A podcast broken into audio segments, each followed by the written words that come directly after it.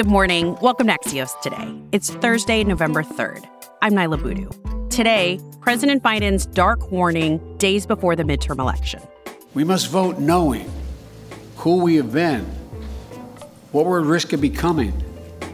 Plus, the rise of the extreme right in Israel and the return of Netanyahu. But first, democracy on the ballot. That's today's one big thing. We, the people, must decide whether we're going to sustain a republic where reality is accepted, the law is obeyed, and your vote is truly sacred. President Biden gave a speech last night, unlike one we've ever heard from a president days ahead of the midterms. Democracy is on the ballot for all of us. We must remember that democracy is a covenant.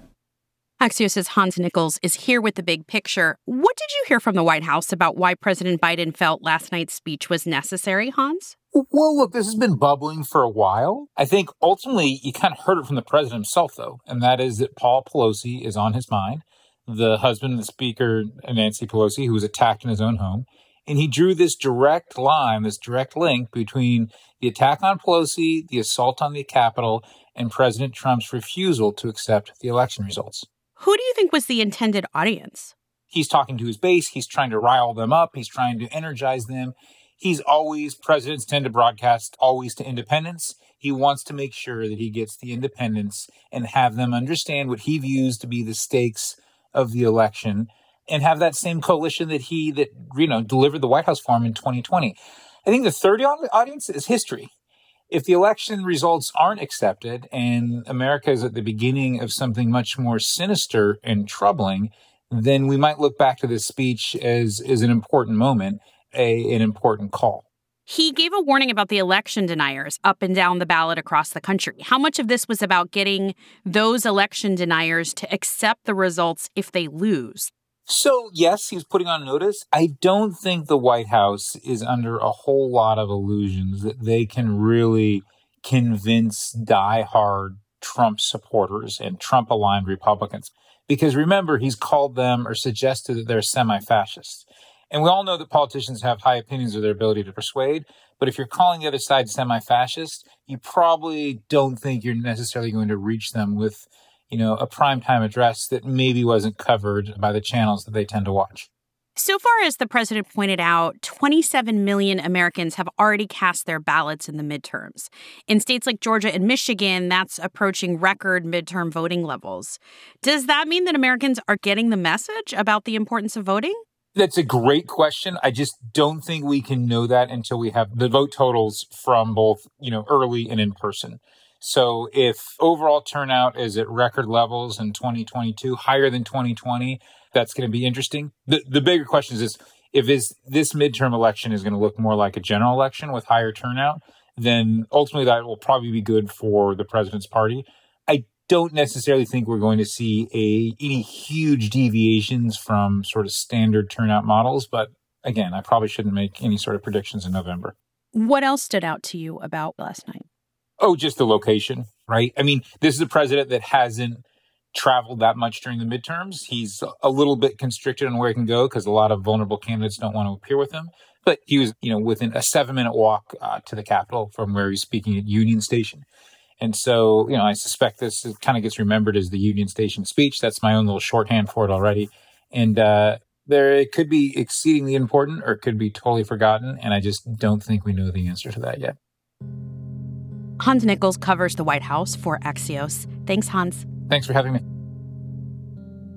In a moment, how the extreme right has taken hold in Israel.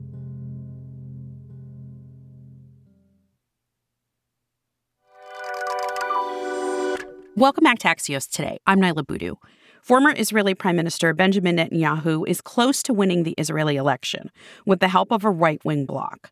The victory is an unprecedented rise for the extreme right.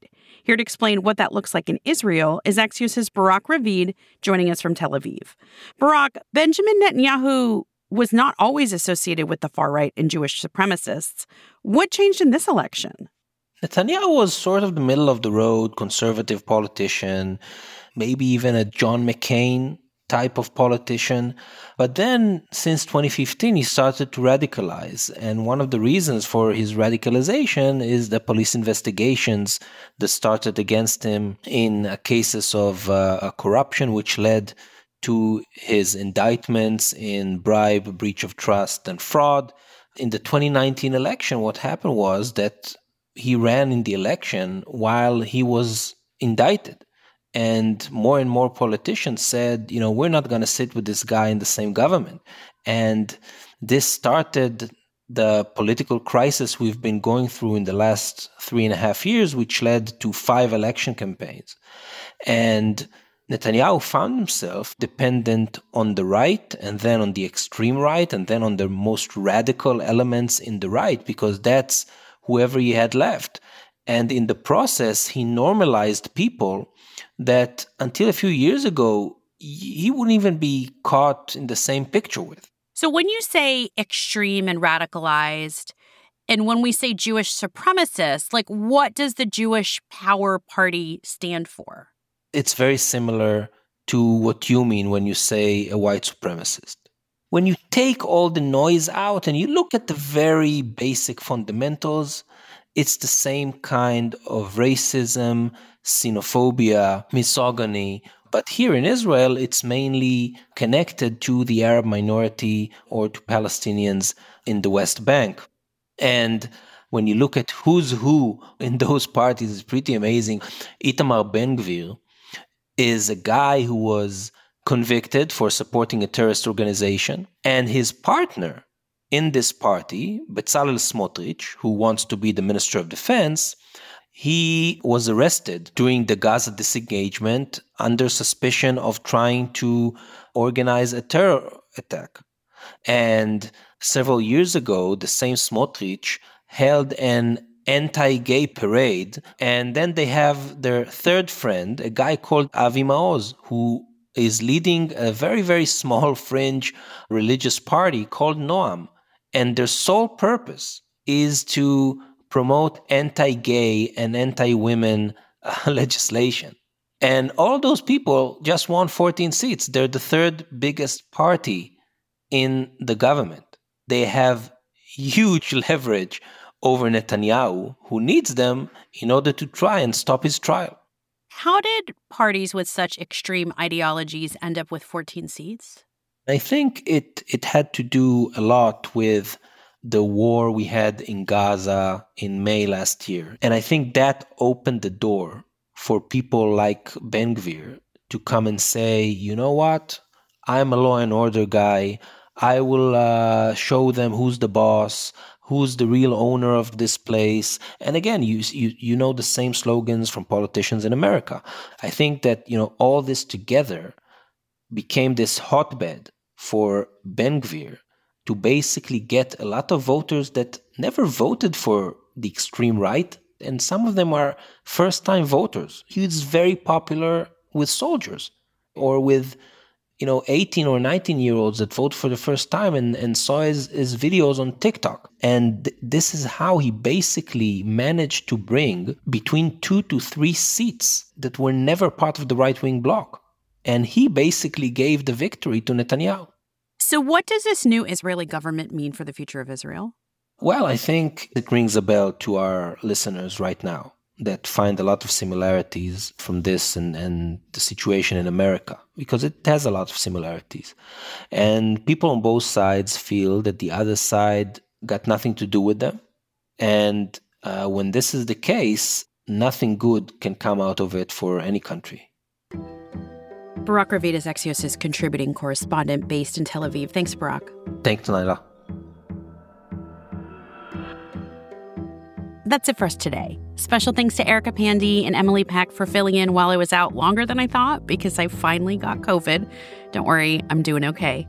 I'm Niala Boodhoo. Thanks for listening. Stay safe, and we'll see you back here tomorrow morning.